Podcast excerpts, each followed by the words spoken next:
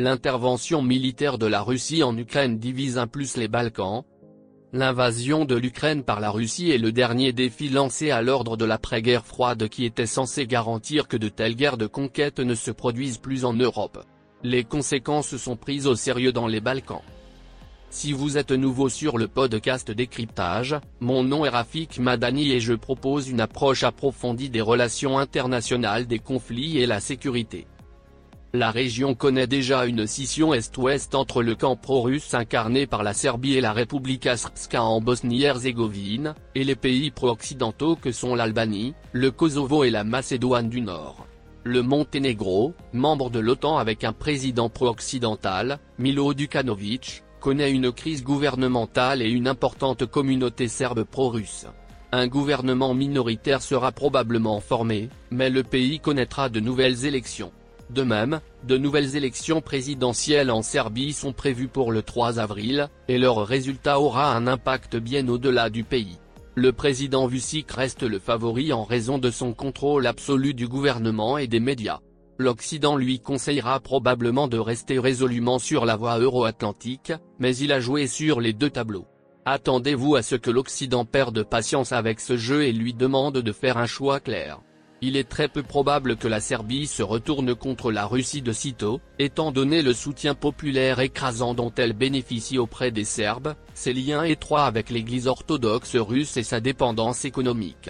Plus de la moitié de son industrie pétrolière appartient à des géants russes. De manière révélatrice, Sputnik et d'autres médias locaux sont financés par la Russie.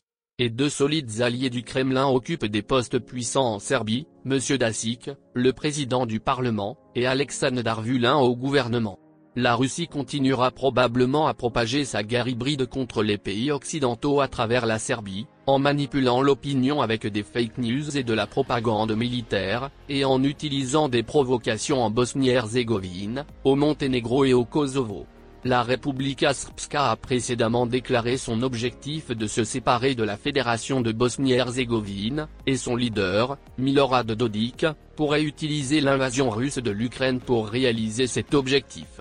Il n'est pas exclu que M. Dodik proclame l'indépendance de la Republika Srpska et de ses 1,3 million d'habitants, en suivant l'exemple de Donetsk et Luhansk.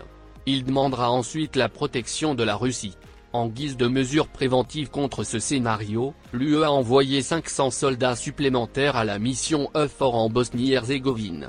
La Serbie demande que le même modèle de la Republika Srpska soit appliqué au Kosovo par le biais de Zajednika également connu sous le nom d'Association des municipalités serbes, mais la Cour constitutionnelle du Kosovo l'a déclaré inconstitutionnel. Néanmoins, le désir de Belgrade de pousser la question augmente les tensions. L'armée et la mission de l'OTAN au Kosovo réagiront probablement rapidement et ne permettront pas une déstabilisation plus importante. En Albanie voisine, les forces spéciales américaines ont été déployées récemment pour empêcher la déstabilisation du Kosovo et des Balkans. En raison de ces menaces pour la sécurité, l'OTAN pourrait envisager plus sérieusement l'adhésion du Kosovo à l'Alliance.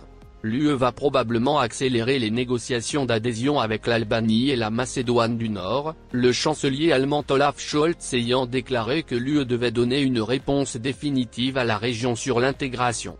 M. Borrell a également manifesté son soutien, en déclarant à Radio Free Europe Radio Liberty le 14 mars que le processus d'adhésion des deux nations devrait être accéléré. Le scénario le plus probable est que la voix unie de l'UE contre l'invasion russe en Ukraine relancera la dynamique de l'élargissement de l'UE, mettant fin à deux décennies de stagnation dans les Balkans occidentaux. Le coût d'un vide géostratégique est trop élevé, comme l'a montré la guerre du président Poutine.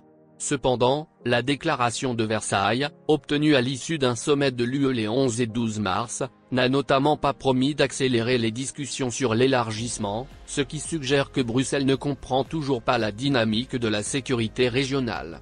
Le plus grand élargissement de l'UE de l'après-guerre froide a eu lieu en 2004.